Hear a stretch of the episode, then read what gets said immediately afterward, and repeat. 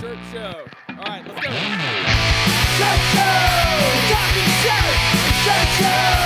Talking shirt! Shirt Show! Talking shirt! Shirt Show! Shirt man! Alright! Episode 193 of Shirt Show! We're talking with Navid from Syndicate Screen Print in Maryland! Let's go! Happy Valentine's Day, you son of a bitch. Hey, Boo, happy Valentine's Day. Hey, Yeah. We know how Look. important this day is. do we? yeah. We we said I think last time it's Bullshit. underrated. We all decided. hmm Yeah, that was the answer. Right. Yeah, there's your Campus Ink shirt. I have one too. Um I got mine when I got back in town and I I love it. I haven't had a chance to wear it yet though. Mine's all broken in. What about the pants? You get some pants? I don't have pants at all. They had he didn't send you pants? No, I don't have pants on in general. You never do, of course. Yeah. Yeah, why would he What send am- me pants? I don't wear What am them. I what am I thinking? hmm Um, I so I saw that you were drinking some muscle milk. What do you think? What's your hate- honest? I fucking hate the name. Like I'm so embarrassed by just like the name. I almost want to tape it off. Okay, so they have other brands that are just, just called like Premier or Premier's way better Uh, than muscle milk. so. But okay, forget the name. Just Mhm. give a true, honest review of what you think of it. How does it taste? And have you noticed? You said you had it twice in a row. So two. Is it the only thing you have for lunch, or is it just with Mhm. lunch? No, the only thing. Really? Okay. So, what do you think? um it's okay like i don't Mm. love the taste of it it's okay like it's like a i don't know it's like a metallic tasting chocolate milk Metallic? No, no. it's not No. there's no milk in it it's not fucking Um, chocolate pretty milk. It's like- much. yeah, it's like pretty it's much. like chemical juice it's called muscle milk. That's how Mm-hmm. they have. It's called milk is in the name. That's how they milking make. their muscles uh, they make it from. Um, um, the protein comes from dairy. Mm, some guy named dairy Um, Forget it. I just whatever. It's I can't even. Uh, as you know, I'm I'm Hey, debating yeah. is like no forget it. Like today's you not a good day. For, for, today's not a good day to like argue about stuff. right Let's just whatever. you're, on- so you're on a so- losing streak yeah, you're right. Um, it should have been no no what i'm saying is what i'm saying is andy reached out to me and said hey like i've been drinking these for a long time. You should try it. Because what i what i wanted to do was i was thinking of fasting and i was thinking of doing whatever it is like eight at night till lunch basically. Mhm. but the problem for me is is like breakfast is my favorite meal of the day. Like if i had to skip any meal it would breakfast is my number one like i i don't want to skip it. You can't have breakfast for lunch Wait, so wait, you, you mean what's called brunch? So like you, mean you Yeah, you like breakfast because you it's your favorite meal because it's like you're it's filling and you just like eating breakfast, or is it just the flavors like the options like Yeah, eggs and toast and all? But yeah, well just far, do that at do it at lunch. I can't do breakfast at work. You, said you can't.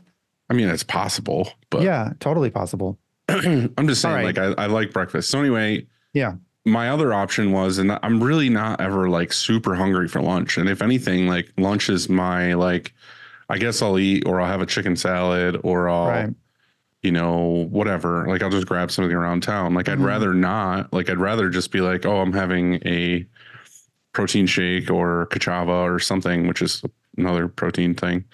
Um, and it's been good. Like the last couple of days, it's been good doing that. So I think I'm just going to stick with that. Like do breakfast and dinner, and then skip lunch, but Mhm. maybe have something that's somewhat filling. Yeah. So what's great about muscle milk or any protein shake that's like that, the pre-ready protein shake, you can also take powder and make your own and everything, but just the ready, you just open the cap and drink it. What's nice about it is that it provides lots of protein. So I think it's like 25 grams or whatever. And then it provides uh, one gram of sugar. So it's very low in sugar because you don't want, if you're consuming that sugar, then you're going to crash like an early, yeah, be mine starving. says- the muscle milk one says no sugar added or whatever. So Okay, well then, even if it's one or less than one, that's good. There's some natural sugar probably in it, but it's very do? low. We're getting super into this. Um, Yeah. Did you do the math to figure out like how much protein you should have a day, like you personally? I did, um, and I can't remember where it's at. Is it a hundred?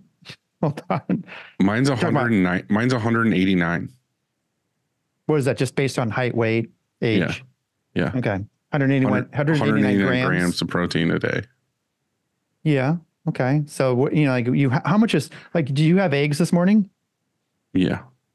Okay. So look, how I mean, I haven't done the math Much. on like my daily whatever, but how much protein this is riveting conversation. in in an egg? Six. So how many eggs did you have? Two. Well, you need uh, to get 189. Let's see. You're going to have to have how many eggs? 189 divided by six. You need 31 eggs. So you just like at Costco, problem. they have they have the you can buy them in 24 packs of the. I'll just hard boil them and just fucking down them all day long. Every day. Yeah. Well, this is why you need to have a protein shake, is because you knock off 25 and then you only have to have maybe an even two dozen eggs. Another 150 grams. Yeah, you're fine. It'll be fine. Mhm, They're delicious. You said it's your Yeah. favorite fucking meal. So just hmm there you go. Me and my son have haircut appointments at, after work, and then my daughter's like, "Can we go to Olive Garden for dinner?" And I was just like, "Oh my god!" hmm Um, well, as long as you just get the breadsticks, of course, then. I don't even like the breadsticks, to be honest. Well, I haven't been in so long. I don't know, but they used to be good. It's just like so garlicky, salty, like burns my tongue. Yeah. Yeah. Good. Yeah. Good. Okay. But I don't know what they are anymore. I, I probably would hate it now. It probably tastes. Mm, I'm gonna get so much Hate. shade. I'm gonna get so much hate for saying I don't like Olive Garden's breadsticks. I don't know. I think it's okay. We're going to, so it's Valentine's Day today. Yeah. and we have reservations on the hill, which is like a little Italy in St. Louis, uh, at this pizza place. And so we're going to have just you know, like a pizza. Yeah. I think it's called Pizza de DiGiorno. Nice. DiGiorno. Pizza DiGiorno. It's Stuffed crust. yeah. Perfect. Um, so yeah, we're going there. And um, but beforehand, it's beautiful here. It's a like I, it's going to be 60, like a high of 61 or something. And so we're going to go for a walk, mm-hmm. get some pizza, you know. Really I've been doing great with my walking lately. Uh, but today I got up and I was like, yeah, I'm going to go for a walk. I got my coat, my gloves, whatever. It's cold as shit here. Like we were supposed to get all this snow and it kind of missed us, but it's snowing a little bit right now. But I got to the lake this morning, got out of my car and it was like 20 degrees and the wind was like whipping hard. Like, Ooh, ooh. like you, you could see everything in the air basically like going sideways. And I was like, yeah, I'm not walking. Did you get back today. in the car? I got back in the car, came to work. oh, well, I don't mind like walking when it's cold. It's just when the wind is that crazy. Like as soon Yeah. as I get down to the water, it's like 10 times worse. yeah. So Ruined it. if I just wanted to fight the wind the entire time, it would be uh Well, to do. I know this might be impossible because you know you you get your kids or whatever or, or work, but if you were to walk in the afternoon, it's generally warmer because the sun comes Yeah. up. You know. well, I mean, I'm doing this podcast, but if I wasn't doing this, I would have walked at lunch today. Oh, okay, and it's warmer then. Maybe Yeah, it'd be a little bit warmer. like But I also so like bad. night walks too, so I'll try one tonight if I can't. But I'll be good. I'll be fine. I'll get my steps in. Don't worry. okay, okay, okay. How did your uh your other day go there with the hot hot market print? Oh, okay. So yeah, we it was a success. So we've done hot market three times. First time was a bust. Tom Brady ruined it for us. We um, the uh, Chiefs lost to the Buccaneers. I think it was like 2019. I don't know when it was. First time was a bust, and we're like, this sucks. Um, a lot of people asked me what happens if they like what would have happened if they didn't win is it just a total loss or are you compensated? And we are. So they there's like a rate sheet and you're paid for load in uh setup tear down load out type of thing like some basic cost covers your basic costs right? Yeah. and so that's what happened the very first time we tried. Um the second time was last year and the chiefs won of course and we printed what I thought was too many because we went until like the sun came up. It was like six or seven in the morning. And and we talked about this before. There was like no smiles on any faces after like Mhm. 3 a.m. Everybody's like, they just want to go home. And so this year, we are like, we want to do half of that amount. We want to be home by three. And so that's what we said. That's what we did. In fact, we got home a little earlier than that. And it was great. And here's why. Here's why. So it spins the presses in a slow month. It's fun. It creates memories. It it um it's good on for the news? morale. We made the news, the freaking news. Yeah. So um you know, it's good. Like I think overall it's good, you know, like if you can just do a limited amount and go home at like 2 a.m., which is basically like a half day's worth of work, because you have to remember it's, you know, a half day's worth of work when you're going at two in the morning and going overnight or whatever, it feels like a full day, you know, like it's a lot because you get tired, Yeah. you know, and um, you're already tired by when you start. It's like 10 o'clock. That's like bedtime, Dylan. It's 10 The only p.m. thing that sucks, the only thing that sucks about this, and you don't have to do this, but you were smart to do it, is just like not working the next day.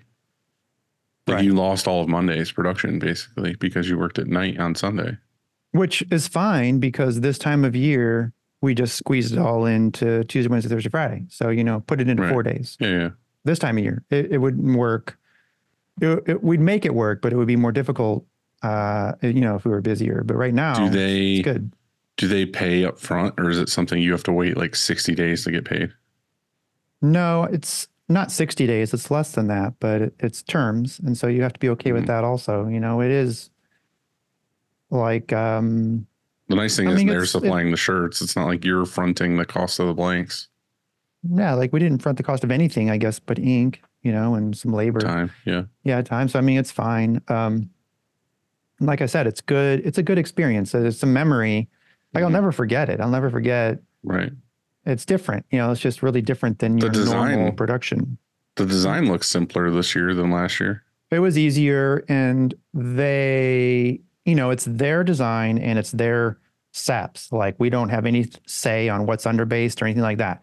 It's Right. like, hey, here is here are our separations, and use this underbase. Use this. You know, like we don't have to. We don't make any decisions because it matches their shirt and the other shirts that are being printed. Right. So it's just whatever you tell us, we'll do it. You know, and Mm. so um, yeah, like it's so. I think overall, if anyone is considering it, it's a thumbs up. Just make sure you don't take on too much because you think you get excited and you're like, yeah, I'm going to print, you know, 20k, and it's that's a mistake because it's way harder. Well, you have I to mean, do it that night. you have to do it. Yeah, you start right then. I, I suppose you can do 20k if you have 10 autos. That's different. You know, I'm, we just ran two autos. We didn't even turn on our third. We just ran two autos because, well, here's why. One of the reasons is that the boxes at the at the end of the dryer go 6, 12, 12, 6. So six. I know you're shaking your head. Six small, 12 medium, 12 large, 12 extra large. Yeah. That's what turns And- me off more than anything. Well, if you so here's what we did on on on one press we ran smalls mediums on the other press we ran large extra large it's and then it comes down the dryer really easily. Mm. You know what I mean? So like I mean, I get it. If you got your shit together, it's fine. It just, Mm, I don't know. It just seems like there's too much. Like when we looked into it for the bills, it was like, uh, well, a the price sucked, and then mm, we've told we've told the story before where basically me and you said that we were gonna, because I had the bills and you had Kansas City because they were gonna they were against each other, and then uh, we were like, oh, we're gonna ask for this pay rate, or whatever, and then we Mhm. we're like, no, we're not gonna do it, and then you did it anyway. Um, You always tell the story like that, and it's, it's not how it went down, but it's close. but anyway, not- anyway, I always get like Um, painted to be like the super asshole, no matter what, whether you're telling the story Hey, or in the. that's in my the- whole that's my whole life. So this is the only chance I get. Okay, So All right, anyway, it's fine. which fine. we learned. I, obviously, we learned that it doesn't matter because you're the favorite regardless. Um, they just say that, and they uh, Mhm. uh, probably thought I was you or Andy. Yeah. Okay. That's how it goes. Um. how it goes. So, so yeah, they went through the list and the pricing, whatever, and I was like, eh. But Mm. then they were like, yeah, every shirt needs the like holographic sticker, and it needs to be the boxes need to be a certain way, and there needs to be a certain count per box, not like a box of larges, a box of extra larges, whatever. You do that like- every day. So what? Like you count your ship before you put it in a box now. Yeah, but I'm doing like a case of larges and a case of extra larges. I'm not doing no, small, medium, no, large, no, extra large no, per you're not. Yes, you are. A lot of times, sure you are. You're telling me that you don't Yeah, get for order one for- order per box. Yeah. Okay. Whatever. Okay. Whatever. I'm, not doing listening. six thousand shirts where I'm separating where- every box into four sizes. here's where I make the mistake. And here's where I made the mistake this morning. And here's where I'm not going to make the, the mistake now. Dylan, that's you're doing a great job. Yeah, Thanks. that's Thanks, bud. I, I I feel that. Okay, so go on. I'm sorry. what, were you saying? I love this so much. In the text group earlier, when you were like, No. fuck it, I was like, I was like, this is the best thing ever. Like, I'm so happy that this is happening right now. oh, life is so funny. It's so it's so I funny. s- I could feel, I could feel mm. the rage in your text. And it was No just, it was so rage. good. There was no rage. It was just like, okay, whatever. No, I can exactly because exactly what you just did. Like you're, I bet you were at home and you're like, fuck it. I was here. I was here at my shop, at the shop, Mhm. and um, I was like, "This is too much effort. I just want to be happier. Like whatever. Never mind. Sorry. Fuck it, I'm Um, done for the day. Yeah, so I'm good. yeah, it is, isn't it? But well, I'm glad that makes you happy. I'm I'm It glad does. that my suffering. It made me, it made me uh, Mm-hmm. eternally happy. Great, great, great. I'm I'm so makes me makes me feel good that I made you feel good. So before I get to this, uh, we have We have We a couple have- things. uh, we have a couple things, and that is we have a spring break happening April 18th and 19th at M&R in Roselle, Illinois, camp number two. Yep. So last year we did shirt show summer camp, which Yep. we want to do one again, but we can't call it summer camp in April. So we're calling it spring break. And it's going to be on white ink again. And it's Mhm. going to be, it's the foundation of all your prints, the best. Come learn this shit. It's all from the top people we would ever want to pick for teaching you all these things, the five stations and the, f- the five truths and all these things. Um, it's not a beginner's class. It's like it's for everybody, but it's definitely great knowledge. It's not going to be like bullshit, stupid information, and we're just trying to have a thing to have a thing. Like these are foundational things that every printer should know. And So. like every spring break, there will be a beach, there will be wet t-shirt contests, there will be. Definitely. uh, well, we debated this. I said white boxer contest. well, both. We're gonna have both. Mhm. Wet, wet Right. t-shirt and Whatever you feel comfortable in. Like this is a consent only Mhm. option. And so, yeah, it's going to be wild. Mhm. Boys and girls gone wild. Mhm. And tickets go on sale. We we said we made the mistake last week to say it would be today, but the new date is March 1st, Friday, March 1st. Get your tickets. Okay. Yes. Um, here's the thing. My phone started ringing and it was Frank and I answered and I'm like, thank God, like a normal, nice, you know, person.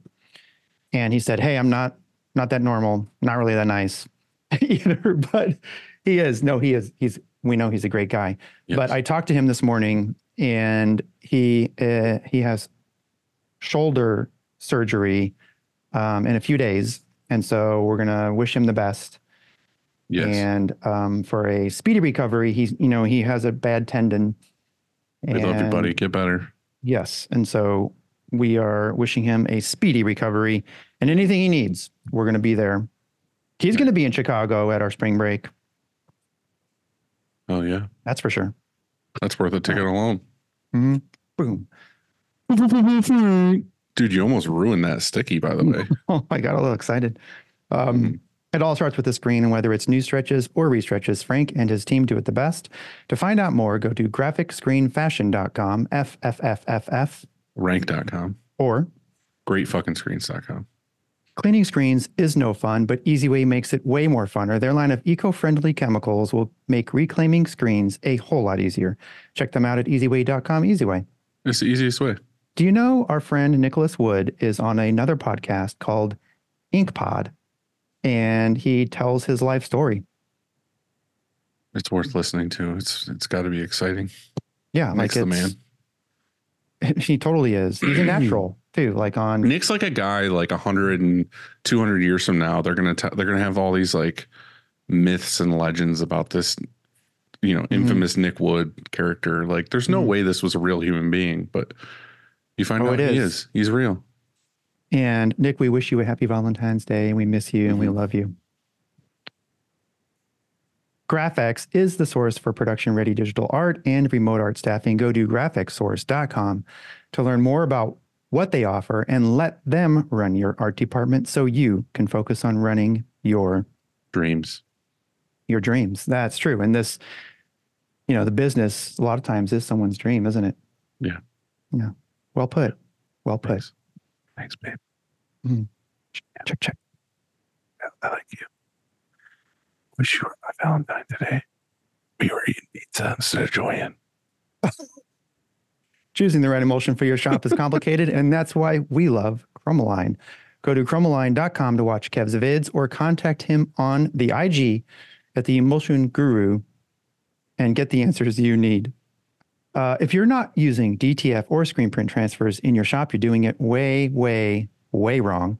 We have partnered with Howard Custom Transfers to get you the transfers you need fast. So check them out at howardct.com Org. hmm or com if you're really trying to find them. It's probably better. Use Mhm. that one. Mhm. Uh, we did it. We're we're here. couple He's things here. before we get into that real quick. Yes, One, yes. we have not done this in a while, so you know we don't ask for a lot. It's just us. We give you our time. If you could at all possible share us on Instagram that you watch the show in your stories Oh, yeah. or whatever, or go to YouTube and give us a thumbs up, or leave us a comment, or a little tasty something, or a review, or Mhm. something just let us know that you're listening and you care and what you think or on youtube say hey you guys are a bunch of fucking morons and That warms our heart. stupid That kind of stuff warms our heart. yeah it just lets us know we're doing the right thing you know Mhm. like Yeah, this show is free. The only price you got to pay is a like or a share so you're a, seeing this right now and you're watching us on youtube we're looking right at you like fucking hit the thumbs up that would be great it would be. or you know you're listening on spotify or apple like just uh Mhm. you know do a little screen share and screenshot and share it with your buddies on instagram that'd be great That's right. So let's let's pause right now to give him time to do that. Ready? Right. Mm. Yeah right now All right. Also real quick before you do this Oh. i'm gonna do one more Okay. and i haven't made a post about it yet but we are in talks of doing and we're gonna try it out and see how it goes but we're gonna do sunday night live Oh yeah. Me and andy go live on instagram on sunday nights Well, this will be out after. Right. um, So this will be the one. Monday after the first one. But Yeah, for the future, we're going to try to keep doing these where we're going to Mhm. get on and we're going to just talk about our week for like a half hour. We're going to be there where you can ask us questions live. And we might bring in old guests or current people or whatever just to shoot the shit for like a half an hour or so. So keep an eye out for that if you want to uh, hang out with us live. It's just going to basically be Dylan and I laying in bed, Yeah. separate beds. No and, shirts. Yeah, just like talking about our week. Free the nipple. And- and it's going to be a good time. It's gonna be a good time. Mm-hmm. Who we got today, bud? D today, we are talking shop with Navid from Syndicate Screen Print in Baltimore. Maryland. Yeah, you got it right. Testing you on your cities and states. You're It's a- smart. It's a hard one. well, I mean, it, yeah, it is. It is. Mhm. What's up, dude? Hey, how you doing? You sound fuck- sound so good. Well, So it's so clear. I'm glad. I kind of got the shop quiet right now, so I'm good. anticipating this. So I'm glad. Perfect. Where are you in your in your office? It looks like you're in the art room, maybe. Uh, both actually. Uh, the the shop layout's actually just one large room, so this is just one corner of it. Um, so yeah, if It's the uh, open concept. Yeah. yeah, exactly, yeah, Hey, exactly. you want to be able to see whatever what's going on all over the place. Yeah, that's. Uh, I mean, down to the screen room and everything, just one one big room. Perfect. yeah. So what's going on, man? How's uh how's your week going so far? It's uh it's going. Um it's been a little it, things are starting to pick back up, which is awesome. Uh we just got a new press and working out some gremlins on that. Uh text coming down tomorrow. Uh so hopefully that'll be fully functional. Um so yeah, it's just been kind of getting acclimated with the new press, having more more colors to work with, um more platens. Uh so it's been a little bit of a change, but it's been a, a good adjustment. hmm So you said the tech is coming in soon. Did did you install it at first, like you yourself put it all together, or did you have No. somebody assemble it?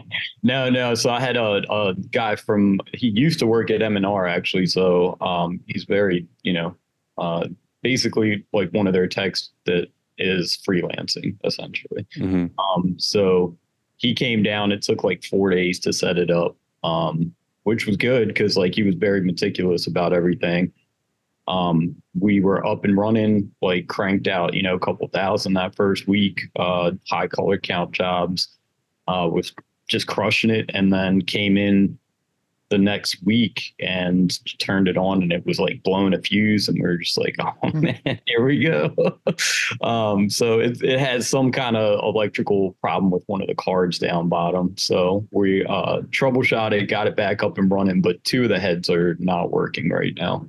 Um, so hopefully by tomorrow afternoon, Friday, we'll be we'll be back up full full capacity. Were you able to divert that work to other presses or to other things, or No, you just so- down down?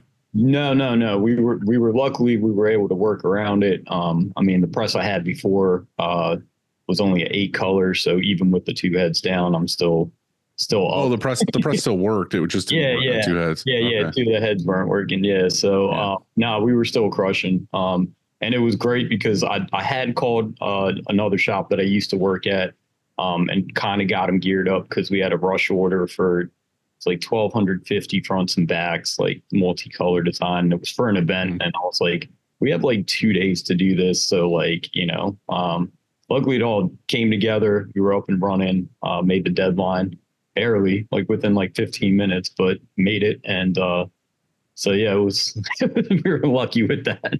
But um, yeah, it did have some contingency plans in in just in case because it Yeah. was it was a little dicey. What's your guys' protocol on that? Because that's something like we've struggled with here and there. Because I mean, parts are expensive, but you kind of need to have some shit on hand. Andy, do you have a bunch of like spare parts for your presses to where you can just grab it and go, or are you just more? Well, you're close to M and R, so you could just obviously. Well, we're but- still an, an overnight ship, and so you could be down. Um, I think we have some of the basic spare parts, you know, like the easy prox switch or something like that. You know, we have some Mhm. of those things, but we don't have everything. You know, and so you like you're right. Shouldn't you have a, a kit of? I think we mentioned this actually at the day of ideation up at M and R. We said, you know, or M and R should just have a, like a extra like a spare parts kit. Like Exactly. So what if so what if you did this? What if you crunched the data and you said, "Hey, here are here's a list of the most Well, they would know. They would know. Like, they would be Like- like, we sell so many of these. Like, there's so many. right. Here here switches here's, or here is your here are your top 10 or whatever it is, top 25 parts that fail. And you know, we can sell this kit and you'll just always have it so that, you know, we can diagnose it and you can be up and running the same day. The thing is, is like, what does that kit cost? Because some parts are more expensive than others. But then you have to, on the other side, weigh it with like, well, what does it cost to be, you know, down a day? You know what I'm saying? So like, is it, does it cost more? And so we talked about that though. We talked about the kit of whatever, of like, what would it be like a, a hero kit or something, some kit Mhm. that would just save your ass, you know? They should. They should have it. But you know, as soon as you buy that kit and you feel good about it, it's going to be a part Mm. that's not in that kit. yeah. Right. That's what's going to happen. Which is funny too, because this is a total side note, but it's sitting right here on my on my couch. Uh, me and Christina were having a conversation about this a little while ago, where I was we were talking about those. Uh, I don't know if you ever seen those choker. Like if someone's choking, you put the thing on your face or someone else's face, and you like pull the Map. plunger, and it like pulls the thing out of your throat that you're choking on. No. So like I I had one of those in my cart and I also had a fire blanket in my cart. So like if there's a fire here, a fire at my house or whatever, like Mhm. you throw the blanket on, it puts the fire out. Mhm. But you don't have to like freak out or like th- f- try to find whatever it is, baking p- powder or whatever it is on it, something to put it out. You just have it on hand. But then you look at the bill for buying something like that, like a fire blanket or the choker thing. Like choker thing's like a hundred bucks, and Mhm. you're like, oh, I don't want to buy that. It's a hundred bucks. But the truth of it is, in the moment when you're choking or your kid's choking, you would pay ten thousand dollars to have them not choke. And I feel like it's the same thing with like the parts for the press and stuff. It's like, oh, I don't want to buy that Hmm. three hundred dollar, you know, relay or whatever it is. But the truth of it is, is when you're down and you're like, fuck, I got like ten jobs I have to go out today. You'd gladly pay that three hundred dollars for that part. You would. In his case, though, that card is probably not common Oh yeah, to fail. it's not something you would ever want. Or Uh, How much did it cost? Do you know? Like well, also- so I'm, I, I, you know, I got the, the press refurbished from a company. Um, they're they're great. Like their support is like top notch. Um, and Okay. he's up in Jersey, so like he overnighted parts to me. Um, and then Mhm. like he's always available for like FaceTime and stuff like that. So super lucky with that. Uh, and then he's actually coming down himself tomorrow because like he was just like, dude, I'll I'll just come down with some other stuff and and take care of it. Um, so luckily I'm still under warranty, and that's that's why I got I got my first press from him. Um, just why I got my second press from him too, because awesome. uh, it's like super solid. Like I can't imagine like being somewhere like you know remote and it's like you know not having that kind of support is like I'd be you know yeah like maybe down for like two weeks, three weeks or something. Like Right. what do you do in that case? Or you got to fly someone out there or something like that. Mhm. Like um so yeah, I mean I'm I'm super lucky in that aspect that uh everything like like with the fuses and the cards and stuff, he overnighted it because it's I mean it's next day anyway because it's from Jersey, but uh for us it would be here at like 10 30 in the morning the next morning. So we'd get right on it and, and start swapping stuff in and out. Um so had a little bit of an advantage on that luckily. What was your thought process on getting in the new press? Were you just like, this is what I want? Let's see what this guy has, or was it, you know, Uh, so I, you know, when I got my first auto, uh, it was about two years ago.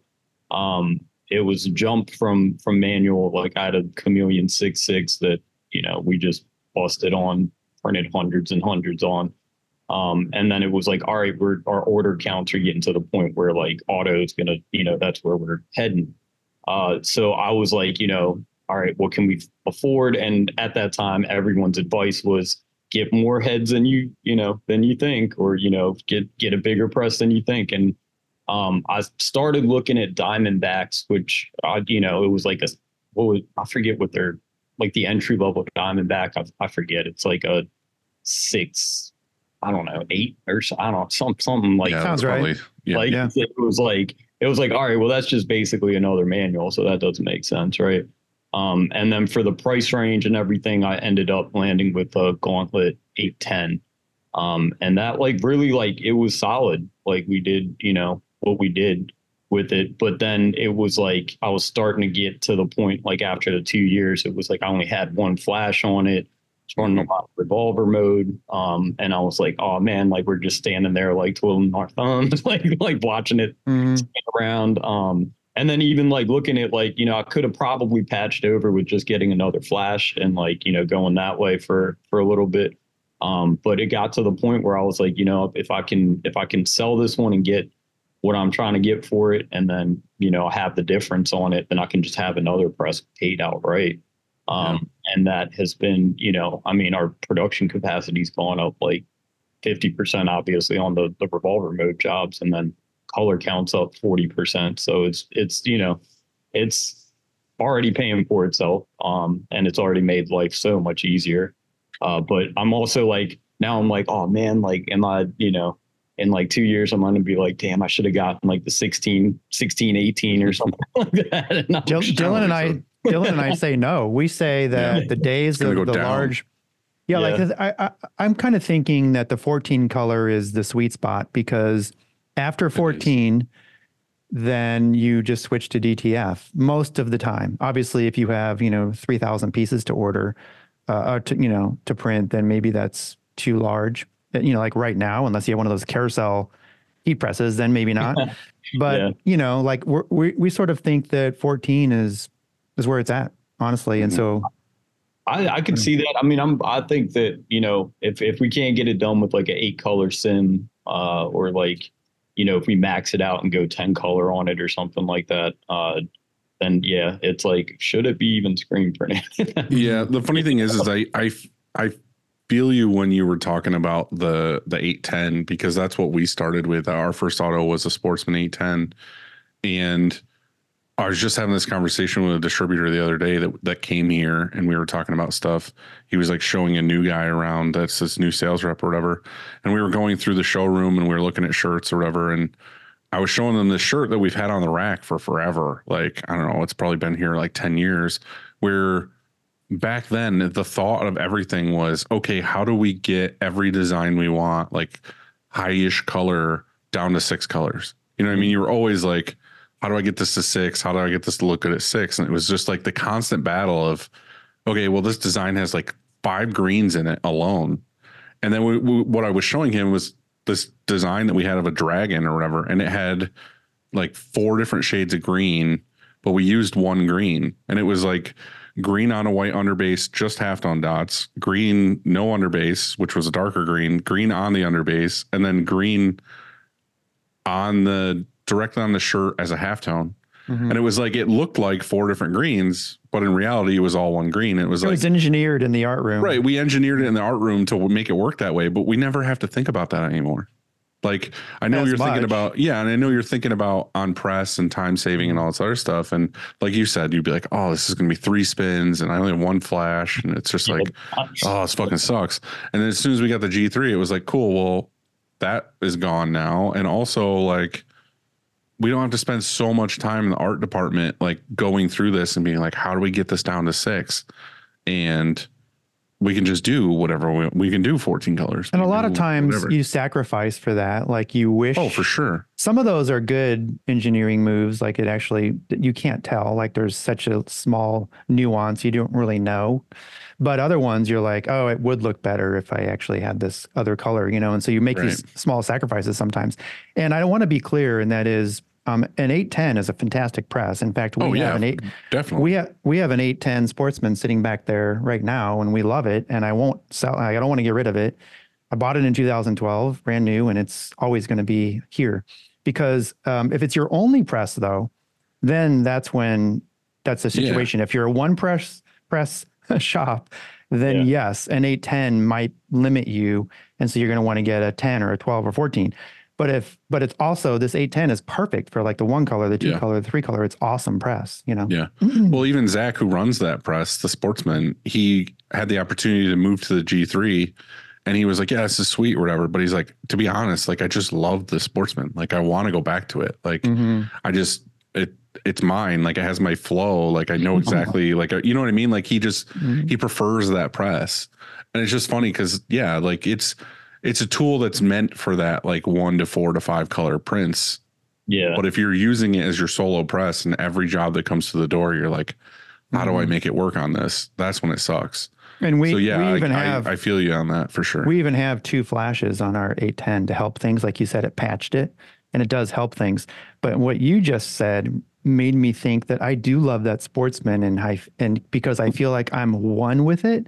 I love the Cobras, but here's why I love the sportsman is because the up down of the pallets, how I love the flat indexing, don't get me wrong, but I super love this up down because when you're loading, it drops and then it spins and you just Right. know, like you know in your head. You know when it's spin. coming. Internal timing of it, like Yeah, Yeah. yeah, Yeah. It's it's a beautiful thing. You get in Yeah. sync with the up down, whereas a flat just all of a sudden leaves. you know, it's like driving Like at this point, it's like driving a classic car. It's like you pulled it out of the garage, you feel good in it, you know what's gonna happen, you know it leaks oil, but you still love it. You know what I mean? Like that that's what's happening. But um stoked to hear you got that new press. Um what's how did you get to where you are now because you kind of you were at another shop or you kind of had a, a different situation before this Um, yeah, so I I have a, a colorful colorful past. Um, I got in a decent amount of trouble uh, in my early twenties and uh, ended up in prison actually from drug charges. And in prison, I ended up like working essentially, and it was like started out like in the kitchen of the prison and you know doing stuff and like they eventually like let me go out on like road crew and like we were the guys that were like on the highways like Mm. cleaning up trash or like doing you know whatever um and then my last year and a half uh I was incarcerated for three years and then the last year and a half I, I made it to a camp where they had something called industries um, and it was essentially an embroidery and screen. I mean, it was an embroidery and screen printing shop. and, um, I don't know how they worked it out, but they basically used inmate labor to run it, and they were under, you know, we actually got paid. It was like fifty cents an hour at the time, which like prison money is like, oh man, dude, like you know. um, but so they they they moved me there, so like I was lucky enough to like work my way to like a minimum security, and then like Did you just go there daily? Like that was like Yeah. it was a screen printing shop, like a Yeah, normal yeah. screen printing shop. It had nothing to do with the prison, It other was than that they used prison like- labor.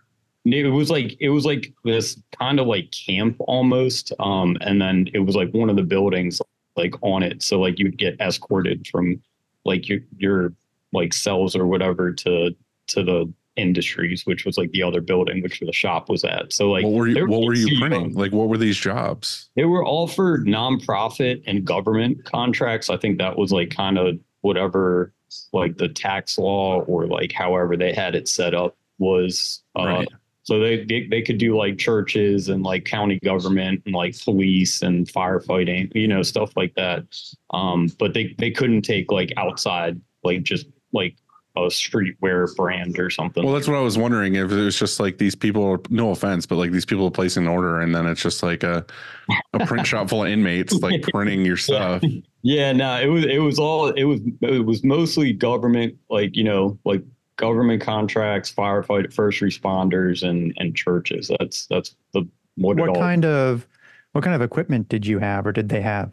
So I actually there I was on the embroidery side, and they had uh three six head Barudans, um, Wow. and I'm actually an operator. So that was like my entry into Mhm. any of this was like you know getting taught by another inmate like with COs watching us and like it's like all right like you're running this embroidery machine um so I was actually embroidery operator and then um got shifted around and like ended up uh digitizing the designs like in house cuz they obviously weren't uh using the digitizing services that we all get 20 phone calls a day for Seriously, and uh, so I mean, I ended up there. Like, I never even touched the screen printing side. Um, and then I got released, and I like was like, well, I don't know how to do anything else because I spent like most of my formative years, like my twenties, and like when everyone was in college and like you know doing stuff.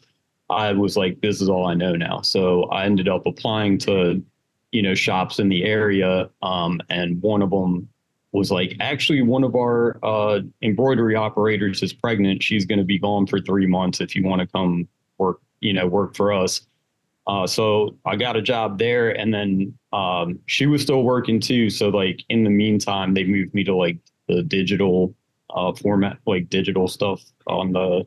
So it was like Roland printers, like heat pressing numbers on like league shirts and stuff like that. Um, like running a, a Roland with like the sub block transfer. So um, way before DTF, you know, you you had printed uh, printed on vinyl and cut out like die Right. cut. It was like a giant sticker, right? yeah. I have to say that I abso- absolutely love this and what a, like a success story this is because you hear people like they go to prison and then you you wish that there was like these programs like that you're describing that you come out of prison and then you have this skill now You have a trade basically. yeah, Yeah. like shouldn't this be always the case, you know, because and maybe it is and I just don't know, but this is like a perfect scenario, honestly.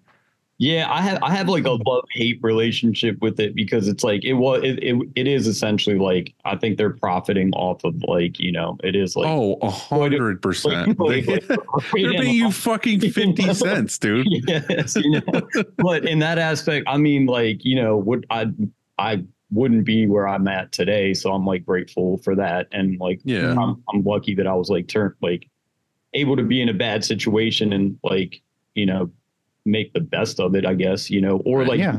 in that situation because like a lot of prisons don't have that, right? So like I don't know like where my life would be at this point.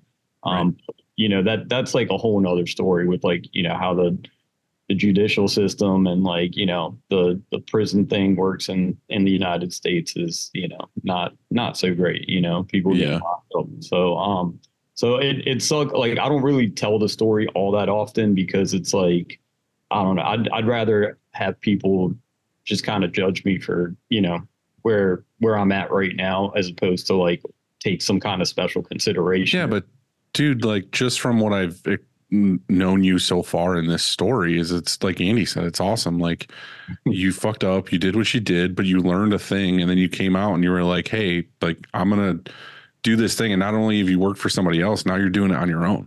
yeah, I mean, I I do. Like, you know, I I am That's great. that's Yeah. rad as fuck. Like Thanks. you're contributing now. Like you know what I mean? It's it's awesome. Yeah. So I mean, so I ended up like getting out and then working at that place for a while. Um, still hadn't touched any screen printing. Like, still didn't know. Like, you know, both shops had like multi like uh the the prison shop only had one auto, but the this other shop that I got a job at once I got out was like a three auto shop. So they were they were really successful. They were a pretty big operation. Um, and then I ended up like getting an offer from another place that needed an embroidery operator and the grass was greener. Uh, they were offering more money. And I was like, hey, like, yeah, I'm gonna go do this. Um, and come to find out, like the guy was like a real piece of shit. Like he only needed an operator for like this huge order that they had, like some like three thousand contracts. So um after like a month or two of working there, like paycheck started bouncing. Uh, you know, it was like payday would come and then it was like I'd notice everyone like running out like at lunchtime and they're I was like, Where's everyone going? They're like, dude, you gotta go to the bank and like cash your paycheck. Otherwise, like there might not be money in the account. And I was like, What? Like this is a thing. So that was like my first experience with like, oh, like, you know, not because yeah, it was just like mind blowing to me that like that that was a thing. Um And this whole time you were focused on embroidery. yeah, so I was still doing embroidery, and then after like the whole paycheck bouncing stuff, like I started looking again. Uh, ended up at another shop. Uh, again, they hired me on as an embroidery operator, but um, they need they ended up like needing help on the the screen printing side of it too. Is this So, is this all in Baltimore? uh, it's like in the vicinity. It's all Maryland. Like uh, Okay. all the locations are like within like forty five minutes to an hour outside of Baltimore. Okay. Um, and then I was basically grunt work there, uh, reclaiming screens, um, catching, you know, I, I call it grunt work, but it's actually really integral to the process. So like, I'm glad that I learned it there, you know? Uh, so I, I did that for, and then same thing, that company was like owned by, uh, it was bought out by this guy that like was a manager at a Target and like a real estate agent. So they had like no screen printing background. Like we're just like, you know, just clueless about everything. And um, that's kind of where I got on a press. They had like an Antec legend and they're like, yeah, start printing. And I'm just like being taught by these guys that don't know like what they're doing either. Um, so I was working there and they're cutting our hours. Same thing. Company was getting run into the ground because it was just a poor operation all, all around. Um, and then I started looking again and got hired part time at another shop that was like a legit, like, you know, uh, they had been in business since Actually had their shit together by the sounds of it. yeah, so it was like, yeah, like, and uh, they were contract printing for, for custom ink actually. So I was uh, one of the the manual printers. They kind of threw me in there, um, and I like was still like really bad at printing at that time. I'm not gonna lie.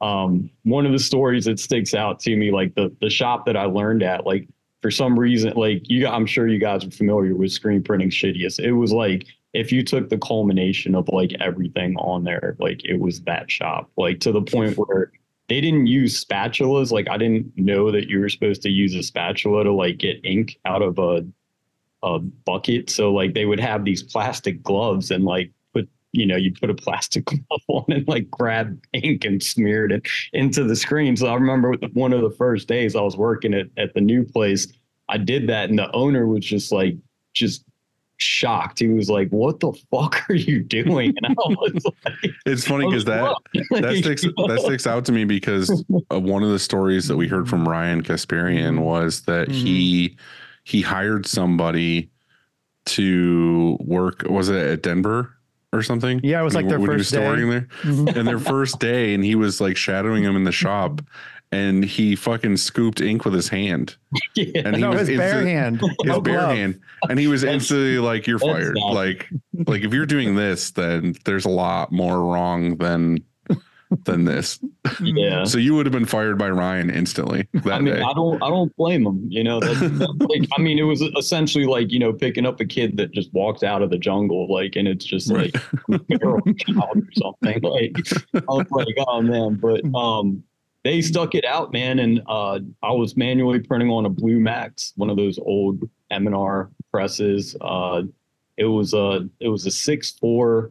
Used a hammer to register everything. Perfect. Yep. great, right? Um, but I mean, it it really like it really made me a good printer. Uh, after a couple years of like doing, you know, I was printing anywhere from 150 to 300 shirts a day. Well, you had the struggle. Yeah, and it was like, you know, like you know, my my forearms were, you know, ginormous at that time, and like I just like just learned. That's like really when I learned about screen printing. You know, like going Right. through. Um, so I worked there up until COVID actually, and then when COVID happened, um, I'd gotten like my own thing going on the side, and the owner of that shop is like super cool. I was actually over there this morning. He's like my mentor. Like he's you know really good people. Um, and uh, he'd he'd always like let me run my own stuff on the side there, like after hours, or like I could like contract through him.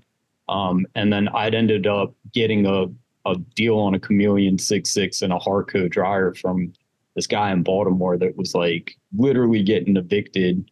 Um, and he like called me up and he had, he had called me like a couple weeks prior and was like, Hey, do you have like three grand if you want to buy this equipment? And I was Mhm. like, I was like, nah, I'm, I, I don't have that right now. I'm good. Like, and then it got down to the point where he was like, if you have a thousand dollars cash, you can come pick this up right now. And I was like, all right, like, let me find some people. So like grabbed a U-Haul, found like six or seven friends, like went down there, grabbed the chameleon and the Harco. The landlord was like standing there, like ready to close the door. And I guess like the whole thing was like, if he, you know, he could only take what, like anything that could leave at that time before they closed the door was, Right. was basically. Take So what you can get. This like crazy fire sale on this equipment, and I like, uh, I mean, it was in bad shape. It was like that shop was not great, obviously either, but like uh, restored the chameleon, um, and then started printing with that at this uh, other this shop that I had like rented space at essentially. Um, and it was this guy that was like getting out of it. He had got a job at the port. Um, so he was like a longshoreman and he was like, dude, I'm done with printing like whatever, like, you know, and he had like a Lawson automatic, like I think it was a Hmm. trooper, which was Oh yeah. So you were you were running space in another print shop, and you were bringing in your own equipment. Yeah, so I mean, at that point, he was he was basically like, dude, like I'm I'm getting out of here. Like he was Right. like trying to figure out like how. So you were kind of taking it over. yeah, so it was it, the equipment there was was a a Trooper XL, a manual Lawson, and uh, a Mega dryer or something. So I mean, it was it was like halfway set up, but that auto never worked. Um, it was just a nightmare, uh, and I think it ended up just becoming scrap metal. I, I I don't know what happened to it when we left the shop there and got a new lease. We just you know we Just left it. we're like, hey. Um, so yeah, so I I was doing that on the side essentially, and that was like uh from like 2017. Uh I had started doing that stuff on the side and then but I was still working for for the other guy too. So I'd go print for eight hours. So you're printing and then printing. Yeah, dude. It was it was like eight hours there, like hour hour drive to the city, and then like print another six hours and then like go home, chill for a couple hours and then just same thing the next day. At what point did you make the switch to be like, nah, fuck it, I'm doing it? So it, it was actually during COVID um, when everyone started getting laid off, um, and you know they were like, "All right, like you, you know, just like everyone else, they were like, you know, we we don't know what to do. We're laying everybody off. You can collect unemployment." And I, I think that was like just the final moment where I was like, It gave know, you an out. It gave you a reason to do it. Yeah. I mean, I, I was like already like, you know, trying to get there, but like the safety net of having that paycheck, I guess, like was kind of keeping me in. Well, the nice thing about COVID is everyone was getting an extra six hundred dollars That, basically. that, that I literally was say like that was like the kicker was like I got to just start going to my own shop. You know, I was still getting like, you know, the unemployment money at the time, and I was just like like setting it up and printing for myself and like doing you know as much as I could during that time. right. and somehow like you know was still still picking up jobs here and there um but i mean obviously the overhead was like so low you know and still getting like still getting assistance or unemployment or however you want to call it Right. Uh, so by the time that that ended and they were like all right like everyone's coming back. Are you coming back? And i, I told them i was like nah dude like i think you know i'm gonna give this a try. Like i'm gonna oh yeah. do it keep going. And then um it just it worked out since then you know? And here you are now. here yeah here we are now. So um so it's been it's been a journey for sure. We we also like I, I left that spot and it was like this old decrepit warehouse. I mean dude it was you know diy ish for sure um to the point where like you know we're reclaiming screens and it was just like connected to a trash can that like had a sump pump in it and it was just like kicking it out to the street and i was like Mhm. oh man like you know so I mean, you do what you got to do. I know of Dylan and I both know of a guy who has a shop and they don't have their any of their water on any sort of sewer system. And so that it fills up this giant tank and every single day they drive a truck to a different facility and empty the truck and then drive the truck back to the shop. So there Wow. has to be somebody that's constantly and for their, all of their water usage. You know what I'm saying? Like every single day, it, there's no sewer. It just they take this all of their water off site somewhere else to dispose. Like, you know, that's just part of what the thing that they have to do. And they Yeah. figured that's cheaper, like less expensive to do that than to hook into the whatever To the- distance it is. Yeah. You know, Yeah, so That's it's wild. yeah. So I mean, we were, you know, it was it was that kind of setup, and, and I'm sure you guys are familiar. Mhm. You know, it Yeah. was, it was The cool the cool part about that is is I know it sucks when you're in it, like in these shitty shops and like the shitty stuff that's happening, even the the paychecks bouncing and all this other stuff is like so much of that is so good for you later in life when you're like, fuck it, I'm gonna start my own thing. Because now you know like a fuckload of stuff of what not to do. I, I agree, and I, it, I think it's it's shaped uh, how I run my company now. Um, I, I try to keep my shop as clean as possible, um, because and not only because of like a, a aesthetic standpoint, it's because it affects production. It's a respect though too. Like you have respect for your things and like your craft and yeah, whatever. Yeah, so that I mean that making sure like the two employees that I do have full time now, like dealing with them, like I you know, I make sure their paychecks never bounce, you know. Yeah. Uh, so and and just setting up like implements and like procedures and stuff like yeah, absolutely. Like I, I Fuck you know yeah. I like saw it happen or like I was there and did it. So like now I know, you know, Right. and have incorporated that into like how how things run now. And it's it you're right. I mean, it sucked at the time, but like looking back on it, it's like it's been great because I think if I hadn't gone through that, then you know, I wouldn't know what I know now. That's literally how I look at most things in my life is like not that I had like a horrible fucking upbringing or anything, but there was a lot of tough times and a lot of just like DIY or shitty things. And you know now you're like, fuck, if I wouldn't have done those, I wouldn't be where I am. Like at all. Like if I just walked in here and was like, I have money, buy press, buy press, buy a building, like it would I would not be as in this good a shape. Yeah, you'd probably shop as I be you'd probably be scooping ink out of buckets with your bare hands. Right. With my bare hands. Right. you know, like Right. so.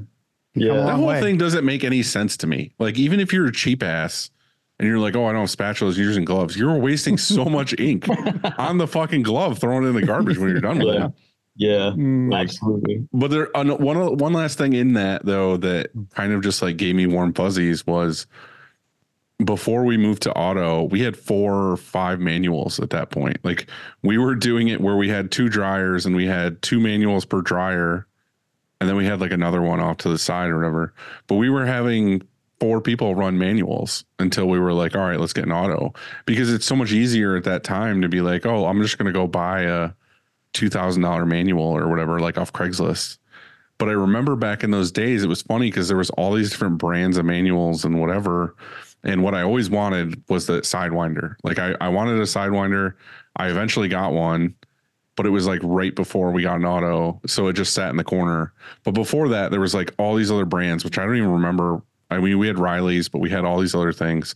And I did love because I'm just that guy. Like I like the meticulous thing of buying a shitty manual and literally like it's like those um videos you watch on Instagram where they fully disassemble something and like soak the parts and then like Yeah. scrape it down and clean it and you know relube things or buy new bolts and it was like I love doing that. I love taking a press down completely and then cleaning it, putting it all back together and then like leveling the pallets and like making sure everything's good and then you go to print on it the first time and it's like a refurbished press basically. Like I would never just buy one, put it in the shop and be like, use it. like I liked going through it and like fully restoring it as much as possible before use. But you, you through that process, you also learn like the mechanics of it, and, like how it works and why it works too. You know, Right. so And I also learned like you don't level pallets just by putting a level on them and saying, "Hey, this is level." You level it to the like print arm, and it's Yeah. like, you know, there's all these things that you learn during that, and like, oh, what the actual registration gate is on it of like these bolts need to be in the right spot. So when it comes down, it's just there's a ton of things with that, but it just made me think of back in the manual days of like you said, like a hammer or you know. yeah, the hammer. sure. Oh. We had this one manual where I remember we every time we pulled the screen down, we had to like shimmy it to the left. For some reason, it was like pull it down, look, look through the screen, pull it to the left slightly, pull the squeegee, and then like bring it up. Mhm. We had another one where like we we had two biggest screens on it, and we had to have a human being every time they pulled the screen down stand on the other side of the press, like on the feet of it, so the press didn't tip over when you like put your weight into it to like pull the squeegee. And it's just like there's so many stupid things like that. It's like why did That's we one do of the that? greatest things about printing manually is that if it is out of reg somewhere, you can do those little like, hey, I'm gonna kind of tw- yeah, yeah. But on auto, you're like, hey, if it's out of reg, then there's only so much you can do. right? And so Or you print it and see that it's out of registration, and then you pull it down, pull it down again, and then shift it to the left, and then print it again. yeah. Yeah. And then you end up with what we would call bulletproof print, where it's got like Mhm. fucking 10 layers of ink on it because you're trying to make sure there's no white poking out anywhere. Yeah. I uh actually speaking of sidewinders, I got uh lucky recently at the uh the Charlottesville custom ink auction. Um I went down there uh because I was close enough, so I was like, let me go check out the equipment ahead of time and uh went down there and got like, you know, by the by the time that they had like a field of sidewinders, man, it was like at least 20 or 30, I think. It was just like a like a farm full of them, right? Um, so the the online auction, they they started just lotting them at the end because you know it was just so many pieces to go By through. 10 sidewinders. Yeah, and like the first few, I was like, oh man, but I ended up getting a deal on two of them, and then um took one to the to the shop that I used to work at. The the guy that I was saying that's like my mentor, so he took one, and then I took one. Um, and I actually got like a crazy deal on like a, a heat press down there, like a Stahl's Hotronix, like pneumatic one or something. hmm Um, because it had like a piece of tape on it that says like something's broken with it. Um, so they, you know, listed it as like needs repair or something. Like And- as is. Yeah. yeah, and I'd like plugged it in and I was like, I don't know, man. It seems like it works and stuff. So like I bid on it and got it for like something like 200 bucks or something. So I was just like, Steal. but I, I was like, you know, that's the karma for printing for a custom ink for, for That you were five due. You were due that heat press. yeah, it's like, damn, dude. Yeah. Uh, but yeah, the Sidewinder. I actually uh, earlier today went and got the uh, the little portable air compressor. I'm going to try to hook Yeah. up the uh, the air clamps for it and stuff. We and like like you were saying, Dylan, like you know, re, refurbished it, like re-leveled it, had to get new feet for it and stuff like that. Mhm. But um, it's all level right now. And then uh, I tested it out with like another compressor and like all the airlocks work on it. So I was like pretty excited. I was like, That's- no, that's like, awesome. yeah, we're just gonna use this the way it's supposed to be. So Hell um, yeah. so I shifted that from the chameleon because that the chameleons are heavy, man. And Um, Mhm. you know, they're not really meant for production presses, even though that's what I used it for. the carousels on them are just heavy, man. Spinning those like you know hours hours a day, it's just not good for. Yeah. the chameleon is nearly as heavy as an auto. It's unreal. You see this press and you're like, oh, I'm gonna, I need to move it a foot this way or whatever. You know, there's, it's nearly impossible. Like it is crazy heavy. You know, like they have like the, I don't know what it's called, the carousel where all the print has attached. You know, it's Just like made of solid lead. steel. Like it's unreal. Mhm. Yeah, It weighs, and a, then weighs there's a lot. You can get like the uh the add-ons to it and it can be like i don't know Mhm. something crazy like a 14 colors it, it always reminds me of like you know those guitars from Mm. i mean I'm, i think they still make them with like the two headstocks so you had like Mhm. 12 string and then a six string Mhm. like you know so i we we didn't go that far and that the one that we have is like a backloader um but yeah the, the sidewinder's been a little bit more friendly to work with It's still heavy. Yeah. The Sidewinder's still heavy. It's not like it's light.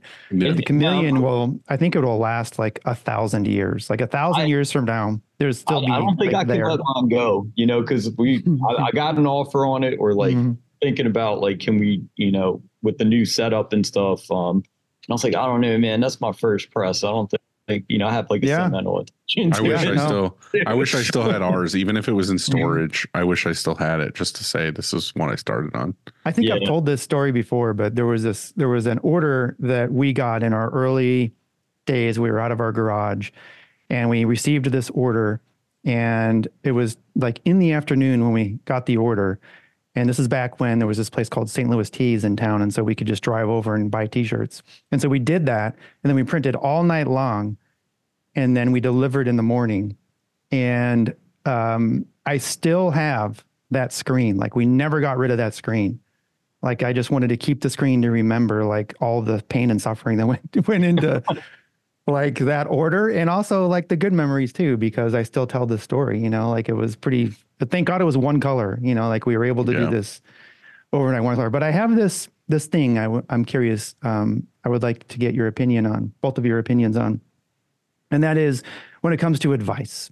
And so is it better to let your kid, friend, wife, husband, or I guess significant other fail? Or should you say, like, give them advice, like on how to do something? Or, hey, you know what? I went through this. And honestly, you know, like, I don't want you to suffer all that misery. You should do it this way because I, and, you know, I went through all this already. Or here's what complicates, I think, the whole thing. And that is, is, maybe with your kid, you should let them fail, you know, and just let them learn the, the tough lessons. With your wife, ooh, like you're that that's uh you're walking on thin ice potentially, and you you you don't want to watch and sit there and, and watch her fail. So you want to say something, but you just bite your tongue. And should you be like the girl, like the girlfriend who is while her girlfriend is puking, you're holding her hair and telling her she looks cute, and you're like, hey, supportive, like you're awesome. This is fine. Everything's gonna be okay you know, or do you just be brutally You'd be honest like, "Hey, say, you fucking moron! Look what happens when you fucking do this. Don't do it again." see that sometimes I do that, and I'm like, why did I do that? Like I should have just shut the fuck up, held her hair, and say she's cute, you know, like and Is everything's the gonna girl be fine. who- is the girl whose hair you're holding TC? is that where you're going with this?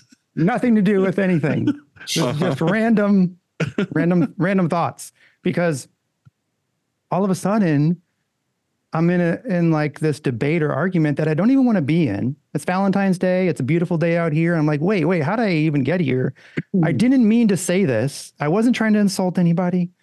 I was just saying, mm-hmm. hey, you know, maybe don't do this because I don't want you to suffer so much. This is out of love. And then I'm like punched in the dick. I love where, I love this because I know where this is coming from. And I'm like, well, so here, that's this is my question is like, I think sometimes I do things wrong. You know, I'm still trying to figure life out, how to be a better human. And I think that I situationally I get it wrong. And I should have just like, you know, said, oh, sounds great. You know what I'm saying? Like, where why am I having so much trouble with this? And how can I be better? I have an answer, but I kind of want to hear your answer first.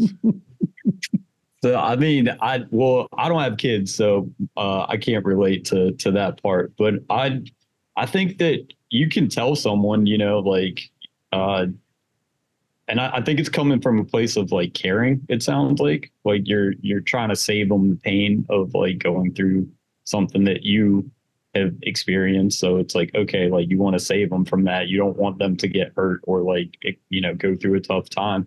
Um, but you know, sometimes you just gotta let them, right? Or in that Hmm. case, it's like I don't know, like, and just be there, maybe like on the other side of it, like, and just be like that. I told you so. No, don't say that. Well, I mean, I was going to say like that might not help.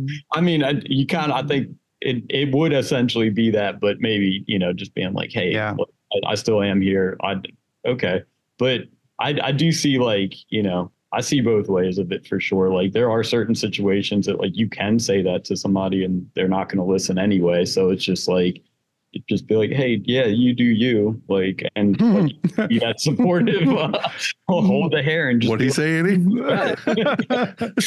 Very eloquent, eloquently put. You do you. Yeah. so, I, but in, in to that, it's also the guy you always want to punch in the face. The guy or the girl is the one after something happens that says, "I knew that was going to happen." and you're like, "I will fucking stab you in the face." Yeah. Don't say Like- that. Yeah. All right. This is where I'm going to get in the weeds, but it's Mhm. also very important to me because I have struggled with this for the, again, this is part of me growing is learning how to express my feelings and whatever. I mean, Andy, you've talked about this before. I mean, other people have talked about this before, but I feel like a lot of it is in the way you say it. Like, Mm. Andy, I'm not going to throw you under the bus, Go ahead. but Like, well, I'll learn from this. We all will. I'm just saying that if you if you it's like a hindsight's 2020 thing. Like if you see what was said, like for instance, hypothetically, if someone was to post equipment that they were talking about and you said that combo of equipment is the fucking shittiest combo of equipment Did- ever oh, created. That's okay. Whereas you know that Mm-hmm. person has that equipment, I didn't know. maybe That's maybe first- you say all, I- I something didn't know. else where it's Mhm. like yeah that you know that equipment was great in its time but you know there's better stuff now and you know there's you know maybe don't go that route So sugarcoat it. not sugarcoat it but you're you're saying like hey like this isn't the greatest but like we can we can do better whereas instead of it's more like a anyone who has that piece of equipment is a fucking moron Okay, because didn't okay. That's an extreme that I didn't. I didn't say that. I know, I but think that listen, what's listen important- again. I'm not I trying hear- to throw you under the bus, but what I'm saying is to the person, and this is where I'm talking about the feelings talk and like how you express things to people. To the person, I know you didn't say it that way. I was being, I was blowing it out of proportion. I'm saying, but to the person who reads that, that's in the shoes of they're in that situation. Mhm. That's how, how they hear it. They hear They're defensive wow, this is because they're defensive and they hear that this is this is shitty and they feel embarrassed or whatever. here's the thing i didn't know they had that equipment and second i think this is important is that i'm never i never try to be an elitist i support if i'm at a shop and whatever shop they have uh, whatever equipment they're using and however they're using it i will support and um, i will do like a you do you okay and like Mhm. that this is this is cool um, there is very few pieces of pieces of equipment that i dislike um, mostly because I don't know most equipment. I've never printed on most presses. I've just printed on my presses, and so I'm I'm never going to talk shit on presses that I I don't really know about. I hear about things, but I don't like to spread rumors unless I personally have experience with it. I personally have experience with the equipment that was posted, and I too made the mistake of investing in it, and it cost me cost me time and money and Mhm. lots of frustrations, and it probably aged me and all this stuff, you know. And and so all but I the was funny doing the funny part about that was is I had that equipment too. Like had Right. Had. I know, which you I saw you put in there. Like Dylan said this nicely, but also he doesn't have that anymore either. You don't have that anymore. either. and so, Which you, you said something nice to me, but then also, but anyway, we're getting off topic. We're going into this other thing. I'm just saying that I'm, I'm curious to hear what what uh, what the equipment is now. we don't want to say what the equipment was. okay. It was it was darkroom equipment, and the thing with with that whole thing is that we've all gone through iterations of, you know, fucking Epson printer printing film to Mm, our first CTS, and then we realized that CTS can get upgraded to this new technology and whatever, whether it's inkjet and you switch to wax or you switch to now laser or whatever, it's constantly evolving. But anyway, Andy was talking about how he basically he had a lot of struggles with that that setup in general.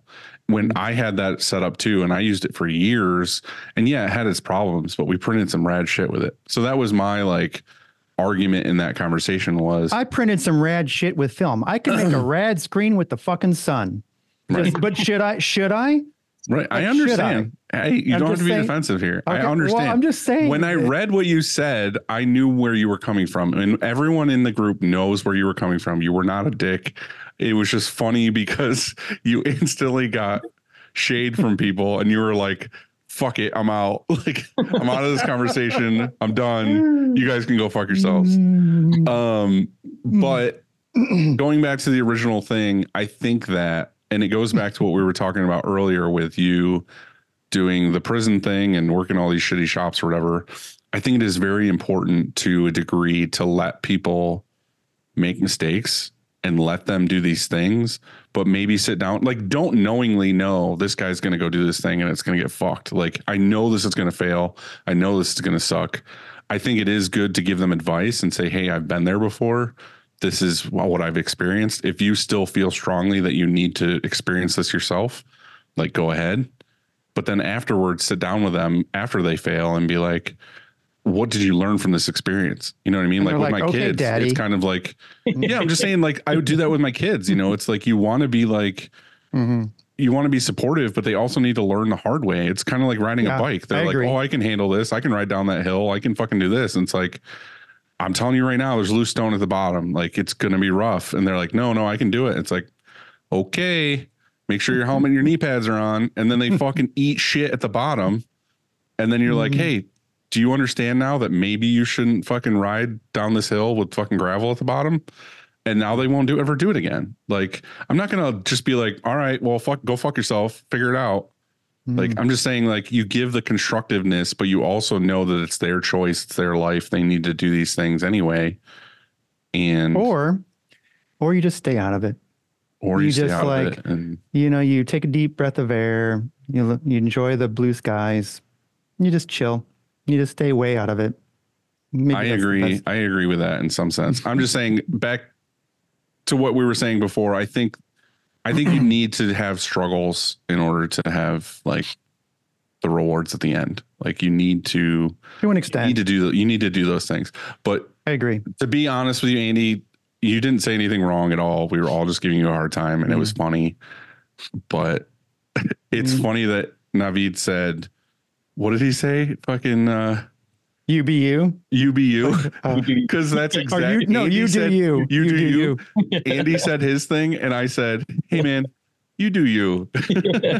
and it was just like perfect all around. It was Yeah, good. because Dylan came in there like the best friend of all, like, hey, you do you. I'm your supportive good friend. And I was like being the asshole or whatever, like, you know, don't Mm-hmm. do making fun of him. And that's just not how it, it all really Right. was. no, it wasn't. Um, I'm I try to be supportive uh, at all times to my friends and to people and to even strangers in the industry or not in the industry, whatever it is.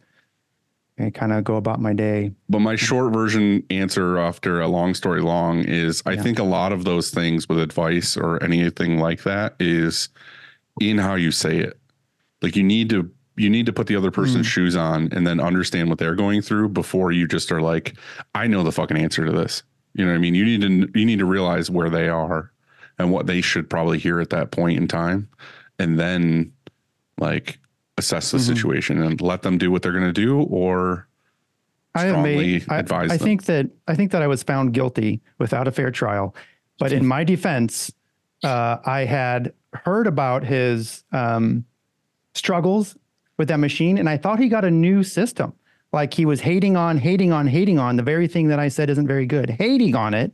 Right. And I thought he got a new thing, and I didn't even know he had, still had the thing that he hated on himself. I understand. Anyway, like I'm, I don't know. Like He's I, so, I, I, he's I so still- fired up. I don't know, like because I just don't know how the world works. I don't think. Um, all right, I'm gonna, so I'm gonna have to do some homework when uh when we get off here to to I'll we'll tell we'll share with you all the stuff that this Yeah. is, but I hate to like say exactly at this No, point because I mean, I on Hmm. on that point too. I I do think. I mean, even equipment uh, related. I think you know, being it like through my like my personal experience with seeing certain shops be successful and not. Um, I mean, I like the equipment had to be a part of it, right? There was like like one of the unsuccessful shops like had a you know had an Anatol press, so I'm just kind of like scarred by them now. Like, you know, like, I, and I don't know because, like, maybe, like, you know, I got approached by Anatol when I was looking at an auto and, like, you know, like did some research into it and stuff. And I was like, you know what? Nah, I think I'm just going to go with like an M&R because I've seen like both of the most successful shops that I worked at, but like had full M&R setup. So, like, I don't hmm. know, there's like some personal experience with it, but I do also think that, like, you know, there's I don't know, like how that shop was run too might have, you know, if I hadn't gone through that, maybe like I don't know, Mhm. maybe I would have ended up with a brown electroprint. I don't know. I think I think to mix mine and Andy's opinion on the advice thing is we both get hit up all the time by people being like, I want to buy this piece of equipment, or what do you think about this, or whatever. And there's so many times where someone said, Should I get this or that, or should I do this? And you're like, again, like Andy said, like I've had that. This is the struggles I had. This is what I'm doing. So let's just say darkroom equipment again, where you're like, all right, well, the trends I'm seeing, and I've tried all these different pieces of equipment and I've seen what can happen. And I've asked hundreds of friends that have this equipment of like, what should I do in this scenario? And you're like, hey, like this is where the, the trend of printing is going. This is going to be best for you. Yeah, it might be an extra 10, 20K, but in the long run, you're going to be way more happy with this piece of equipment because of whatever. And then they're like, yeah, I understand. I understand. And you talk them through this whole thing. And then you see two weeks later, they're like, yeah, I purchased this like no name piece of equipment. I found a sweet deal on it and I drove 10 hours to pick it up. And you're just like, why? Why did I, why did I even bother with this fucking telling you this thing when you were just like, I'm going to buy this because it's the cash I have on hand and I want it right now and I can't wait and I'm impatient and whatever else. And it's like, then you're just kind of like, like Andy said, I'm just going to stay out of it. They're going to find out for themselves hmm. that this fucking sucks and whatever. Like I gave my advice and you didn't use it at all. And you're just going to have to learn the hard way that that wasn't the right move. Like, I feel like if you go to somebody like that knows what they're talking about to a degree that they've been down that road, like not necessarily someone who just is a know-it-all, but someone who's fucking gone through the struggles of all these things, like you should somewhat take their advice. Like you should be like, they were like, hey, I fucking did this and it sucked. Like this is not a good thing. Don't ask one person either. Ask like 10 people. Because one person's story isn't going to be the same as somebody else's story. Hmm. But if the average of 10 of your friends' stories is don't fucking buy this piece of equipment, then maybe you shouldn't buy that fucking piece of equipment. Like look into it a little bit differently. yeah, Also, Yeah. there's a reason why it's probably for sale. Like, did the company go under or are they a successful company that's just selling something? And then you realize they're selling it because they're getting something else because that thing sucks. sometimes that's the case. Sometimes it's still good and they, it just doesn't meet their needs anymore, production wise or something. So, I mean, yeah, you're true. That's what's difficult about all of these decisions. You know, we're business owners. We have to make decisions all day long. And some of them are in equipment, and we're like, oh man, you know, I need to research that. And so, what you do, what most of us guys do, we love doing, is going home and at night getting our laptops and going on YouTube or going whatever we're doing. We're like, hey, let me see some videos of this thing working, and it's fun. And then you make your best decision. That's what I, I do a lot of times. I, I make decisions not based on other people's opinions, and I just do what I think. So I'm kind of I go down that road sometimes too, honestly. And I'm sure we all. But I have. also I also know? think it's Mm. 2024 and we have fucking mm-hmm. everything and everything in our pocket to mm-hmm. just do some research and talk to our friends and reach our friends in Australia and everything else where we can ask people for real world advice that have used those things. Like True. It's pretty. so back to back to what pretty you were saying, Andy. Advice I feel like mm-hmm. is a huge tool and you should use it. You shouldn't just be like, well, my way or the highway and Mm-mm. yeah, should be cool about it. And it Right. should be more chill. I get it. All right. Um, I hope that um, both of you watched the Super Bowl halftime. Did you? By the way. unfortunately, yes. I did, yeah. And Okay. Um, I was gonna- well, okay. Hold on. I shouldn't just say halftime show because that was its whole thing. Uh, I mean more like the Super Bowl and catch some commercials because this is my next thing. So instead of over unders this week, I thought it would be cool to talk about the best Super Bowl ads because I think there were a couple of good ones and I want to dig a little bit deeper into them and how effective they are because you know they cost 7 million dollars by the way. For do you 30 think that's seconds. yeah, do you think that's worth it? and um, for a company like ours, of course, we would love to have a Super Bowl ad.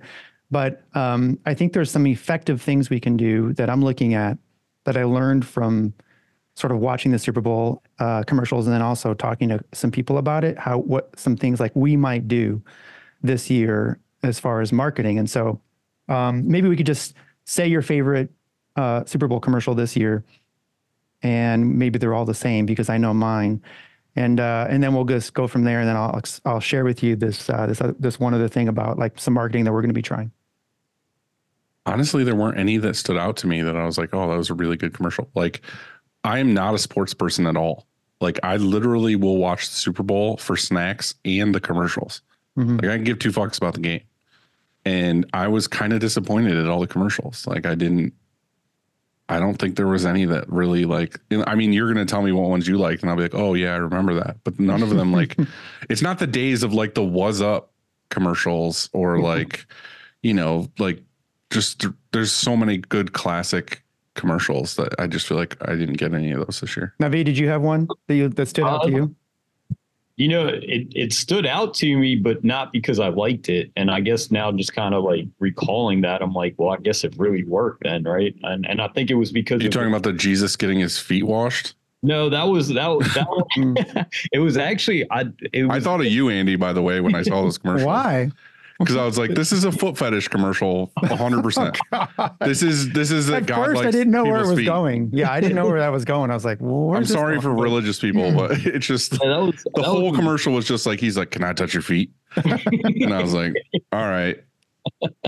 Yeah, I I just remember the the Temu ones, the the orange like animated. Mhm. Oh, there were so many of those. Well, that's the thing. I was like, I mean, I guess were they paying each time? Like, are they just Probably.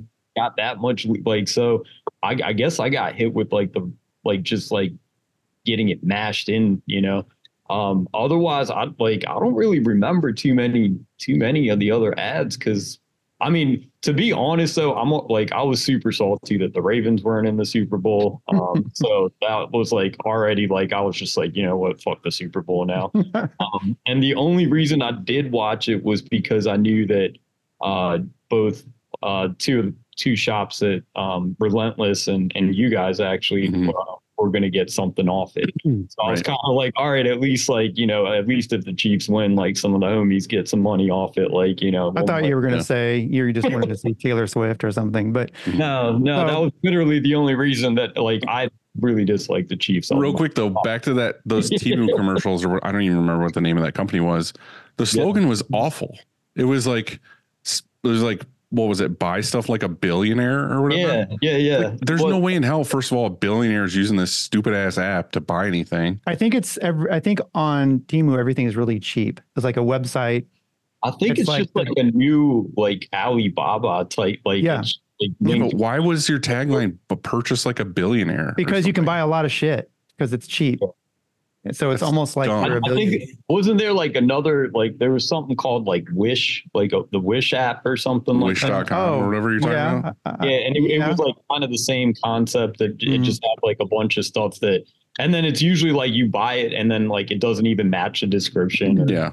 it's like very poorly made or something like that. Um, All right. So here's my favorite commercial, and I don't remember a whole ton of them, but this one I really liked, and I liked the Dunkin' one because Ben Affleck came in there and he started rapping with his like boy band.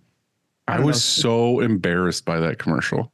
I loved it because of course he was, of course he was kidding, and then there was Tom Brady over there, like was on keys or whatever he said, and it was just I I liked it because it just stood out. It was funny, and it, I remembered it. Mhm. And you love Dunkin', even like that's a North. I love Dunkin', but I also like Ben Affleck and uh fucking Matt Damon? Matt Damon. And I'm like, what level are they at in their careers where they're doing a fucking Dunkin' Donuts commercial? It was for fun. That's that's what it was, and it's his wife over there. Like he barges in uh, to the studio. They probably paid him tons of money. But here's kind of what it comes down to, I think, and that is sort of like what you said with maybe Dunkin' or whoever it is. You know, they spend seven million dollars on the spot, but how much more money did they spend on just creating that ad? You know, like another seven million or whatever it is. How much do they pay Ben Affleck, J Lo, Right. fucking Exactly. And people. so they they spend all of this money, but he, but then there's this other thing that I really like, and it's called experiential marketing.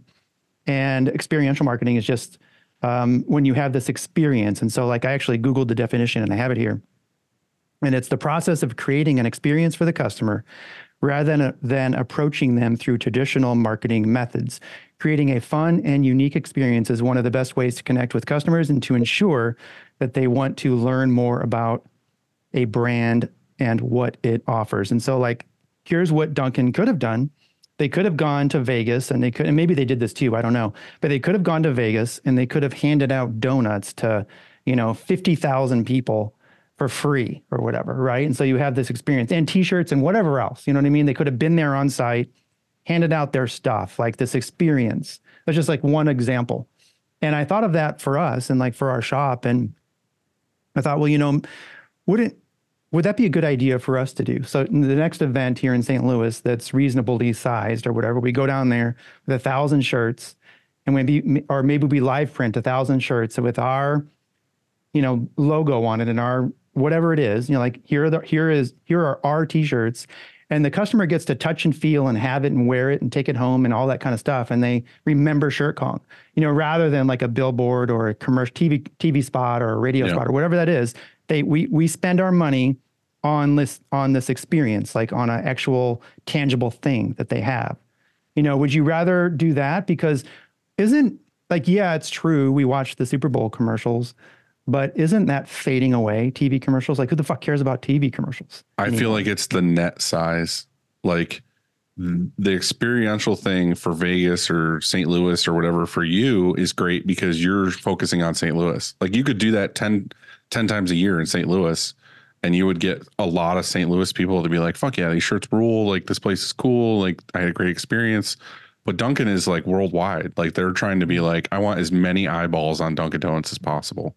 Like when someone leaves their house after the fucking Super Bowl or the next day or whatever, they want to be thinking about the Matt Damon and fucking Ben Affleck at Dunkin' Donuts on their drive to work and be like, oh yeah, I'm just going to stop at Dunkin' instead of going to Starbucks. yeah, that's true. else. What I mean then is like, I could buy a local ad spot right here in St. Louis on our local channel. And you know those eyes could see that. Oh, um, I I, I, I wouldn't. Shirt Yeah, Kong. I think that's that shit's dead. right. That's I, I agree. I think between you know the the ads that go on like with social media are, are much stronger because it's you know I think that that has more. A you don't have to pay seven million dollars for it; it's just right there. But I, Mhm. I definitely agree, and I'm I'm glad you brought this up because we actually we had our first open house uh, at the shop last Saturday, um, and part of that was we had people come in and uh, we had like a one color design and we let people print their own shirts and it had the shop logo on it. Um, and it seemed to be like what you're talking about with like getting experience with it. Um, I think that goes further ultimately uh, because it's like you you a, end up with something physical. People love free stuff, um, and then I, I feel like anyone that was say at our our open house that printed a shirt was like, oh, now like I definitely know a screen printing shop. You know, like if I Mhm. need if I need to go print something, I know where to go. Um, so to your point, I think like if if it was if you were thinking about spending like seven million on an ad for the Super Bowl or spending seven million on T-shirts and handing them out, I think handing out the T-shirts is going to go way further than Yeah. uh, than than an ad in that I- aspect. I do feel like the Super Bowl is one of those things though, where like again, like I I don't hate sports, but I would never watch a football game, like just a random football game. But I will watch the Super Bowl just because it's one of those events that's like Mm, I don't know for the rest of the world, but for America, it's like a social. everyone event. fucking yeah, it's a social event. It's like everyone's fucking watching the Super Bowl a because they want to watch the teams or they want to see Usher at the the, the ha- halftime show or they want to see how many times they're going to show Taylor Swift. Like there's so many people watching that game that wouldn't normally watch that game because it's just something to do on Sunday. Everyone's getting together with their friends and family, and it's just eyeballs. Like they're mm. all watching mm. it at one Yeah. time. So seven million dollars. I mean, I know that's a lot of money, but like if you're a massive company, like, and you have the money, like, you're gonna have millions and millions of eyeballs on your 30 seconds. I think I think I saw some statistic. It was like 103 million was like what was tuned in to to the Super Bowl. So like basically, you like you're saying, Dylan, it would have touched 103 million eyeballs. Basically, Right.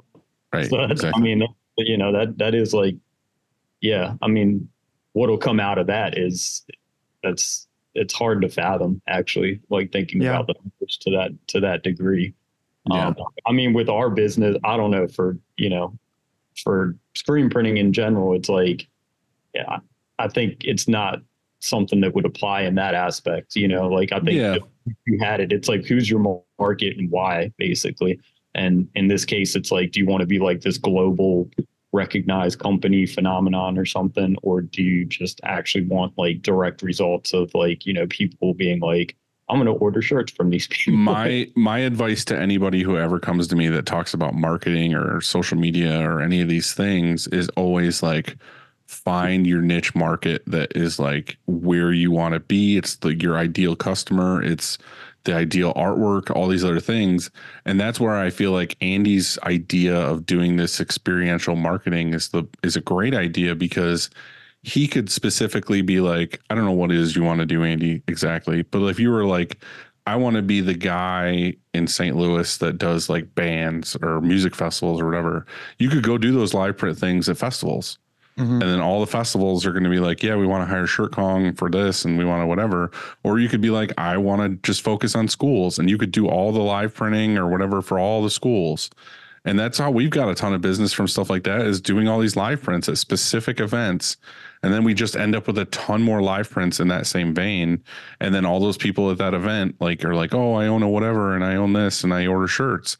But it's like if you were specific about it and we're like, I'm going to give away a thousand shirts to this at Comic Con in saint Louis, Mhm. then you're going to get a ton of business that's in that vein. Whereas if you were to be like, I'm just going to hit 110 million viewers across America that all have different businesses, different whatever, in that money you spent, you're going to get so many people that are like, I want three shirts with my grandma's face on it, whatever else. It's not Yeah. the business you want. You're casting Mm. too wide of a net to be like, I'm just hitting any and any person available that's willing to spend money on t-shirts. Whereas then that to me, that's the custom ink model. That's like we're here for anybody. And it's like, I don't want to be there for anybody. I want to be there for the people that I specifically want to give me their business. So I think that if you can have an experience somewhere where it's where you want to be, then that's worth way more than being like, there's so many people I see now that are like, I spent all this money on Facebook ads. I I did a billboard, I did radio, I did this and this. It's like, dude, what what's your target? Like mm-hmm. who are you who are you trying to get? And you're just trying to get anybody and everybody, and you don't know what kind of company you are. You don't know what you're good at. You you just want everything. And it's like, I don't think that's the way to go. I think in our especially in our industry, it needs to be focused. You need to be you need to be after one thing. Or at least a few things. a few niches. yeah, Makes this, sense.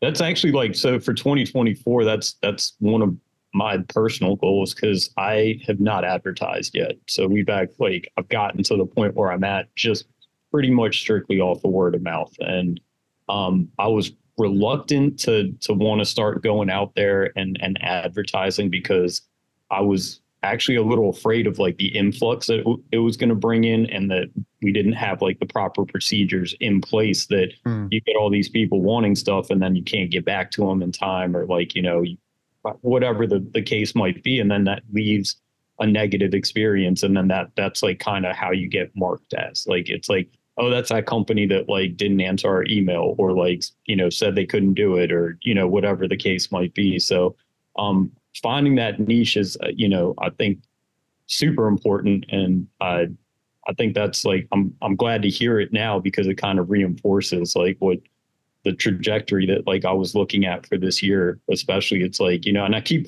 keep hearing it. It's like, yeah, find, find that your market. And it's like, you know, I really like doing sim process designs and I find them easy to set up and like, you know, run and, and all that. And it's like, I wish I could get more of that work. And it's like, maybe I need to actually start doing that. Like this is such a this know, is such a huge conversation but the thing is too is it's like if you it's actually cheaper and more profitable to focus on one specific market than it is to do a wide net of everything because if you were like i'm uh, you know i'm specifically into i don't know think of something specific like hot Fitness. rods or something or fit, fitness is a big one but if you were like i'm i'm specifically into Sasquatch specific t- Sasquatch. All right, let's say Sasquatch, whatever.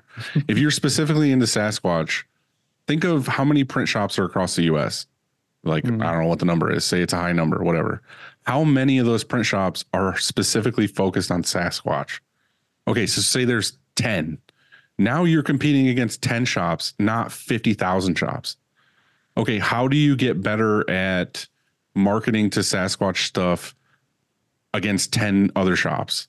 like what what are they good at what are you not good at whatever like what's what's your thing like oh, okay you you have better turnaround or you have better quality or you have better whatever than 10 people then you can take over that market because you're better than 10 shops so that's what i'm saying is like you can focus all of your money all of your efforts everything especially with facebook instagram anything like that your keywords are sasquatch cryptozoology fucking Mothman, whatever, like all these things that are in that vein, you can dominate that market way more easily than you can if you're just like t-shirts, screen printing, embroidery, like, you know, using super broad words. It's way harder to find you. So that's what I'm saying. If you're like, you specifically are like, I'm into this, like, I always suggest going after what you're specifically into. Like, I'm into movies and like, comic book stuff and you know certain kind of music or whatever those are like my markets because i can talk to any of those customers for hours because i can talk about all the things that i love and the things that i'm into and they're like rad i like you i want to work with you but if you're like i'm really into i want to target electricians and then you go to talk to them you don't know jack shit about being an electrician they're going to be like cool well you're just trying to take my money like you don't Mhm. give a fuck about anything that i'm into or that i do so that's my advice. It, I mean, again, we could talk about this forever, but super narrow it down, dude. Like figure out what you want to do and focus all your time and money on that. Because if you just go broad, it's never going to work. I like Yeah. that. Yeah, I mean, we we picked up like a lot of contract printing. I mean, I think right now it's like an 80-20 split for contract printing, and then you know picking up clients off, you know, off the street, quote unquote. Um, but even with the contract printing stuff, man, it's like you know some of the like I've I've gotten sheets from you know from some of the contractors, and they're like, well, this shop can do it for this, and it's like, dude, like I you know I can't touch that. Like, and I I I'm luckily lear- like learning that now and put my foot down. I think because like I I think I used to chase it a little bit more um, when I was like okay like just take any job any and every job's good job right And right now because like didn't have a client When you're slow, it's yeah, Yeah. anything and everything that comes or to the door. carve them out, right so Figure it out. But like now it's like realizing it's like I don't I don't think I want to print like a eight color for like you know 25 cents like I don't you know that's not my like maybe it works for them but it doesn't work for me you know Yeah. so, um, I think one of like I and I'm starting to like learn that a little bit more, like with bidding on on certain contracts too. Like one that just blew me the like away recently was uh, a Maryland contract that was for like seventeen thousand shirts, eight color back or eight color front, two color back, and um, you know, we we put our number in and all that type of stuff, and then like some company in Texas got it for like with the shirt and shipping, it was like two dollars and sixty eight cents or something. I thought you were going to say that the prison got they won it. Mhm. you know, it might be them actually. There might be a prison in, in Texas actually printing them.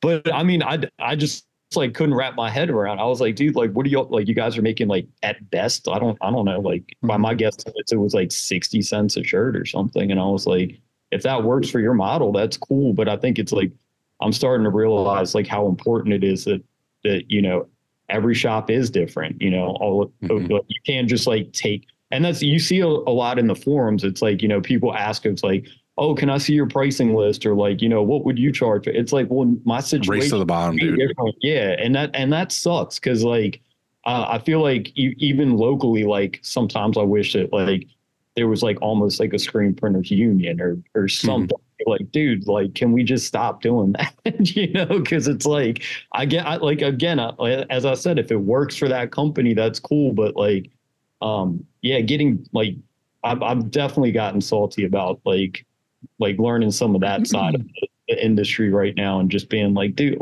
and then like to your point, it's like, you know, if you get undercut by like three cents, five cents or something, and that client's willing to go there. There's no loyalty at all. It's all dollar based, yeah. I mean, cent we- based at that point. but uh, I, I guess like it's it's circling back. It's like you want to find the clients that are are like you know for like a couple hundred bucks, like are like you know what, like no, because I know that like you know their customer service is good or like they're loyal in some capacity. Like we know their quality, like you know whatever the case might be. But that's like something that like I'm I'm definitely getting a little bit more hip to as as you know we've we've grown and it's like uh it's it's been tough man dealing with that, I think that I think find your find your lane and hit it hard. yeah yeah Like I think that's that's my that's my advice there. And All right, again, gentlemen. we're talking about advice again, but you'll do whatever you want to do. I just gave Uh, I mean, all you know- my advice, and then we'll find out. as far out. as advice goes man like um, you know, I, I was super excited to be on the show today because i have been listening to you guys for i think about two years now and um Oh, it's yeah. been funny there's there's been these key pivotal moments where like like you know i was go riding down to the auction at custom ink like listening to shirt show or like Hmm. you know uh around halloween i took a, a road trip uh to move my friend out to denver and like ended up like stopping by relentless and m&r and like superior because of you guys you know so i was like super cool to like you know and and that's because of your advice so you know i i think that putting advice out there is a good thing and and the people that that need to hear it and want to hear it will will take it you know Yeah. so Hell I appreciate that. Thank you, dude. Yeah. Well, thank All you right, very guys. much for being on. Uh, Dylan, again, before we you say appreciate that, you can't What? you can't say goodbye without we're, we're going to bring back this Oh, question. sorry. Yeah, I forgot we were bringing it back. You get to be the lucky person where this is coming Oh. back. We haven't done this in forever. all right Yeah. All right. So, guys, what's for dinner? oh man uh what's for dinner tonight i Mhm. think i got a caesar salad on deck so i've With been chicken or just by yeah itself? actually no with with with chicken yeah Okay, good. Yeah, yeah. Definitely. Can't have se- salad without meat on it. Uh, apparently, I'm going to Olive Garden. So we talked about this already. Mm, breadsticks man See, he's all about the breadsticks too. Yeah, Yeah. I said I don't eat them. They're too I haven't like, had salty them- and garlicky. I haven't had them in years. They might have gone downhill, but they used to be bomb. I think it's just me. Like I'm just picky. So, Andy, what are you having? I am having pizza. Yep. Oh yeah, yeah. You and it's Uh, Valentine's Day. hmm Yeah, of course. You have pizza on Valentine's Day, doesn't everyone? Why wouldn't you? Yeah, share a slice with Joe. I like it. Well, again, thanks for coming on, dude. We really appreciate it. Your story's awesome. I'm stoked that you're where you're at and you're, you know, on to bigger and better things. And I can't wait to talk again and catch up and see where you're at later. Yeah, man. Thank you. Uh, appreciate you guys having me on. It's been uh, honestly a pleasure. Uh, definitely look up to you guys and uh, actually hope to, to meet you in person, maybe at ISS or something. You should, yeah. For real, I'll hang. Cool. All right. All right, dude. Have a good day. We'll see you Thank- later. Happy Valentine's Day.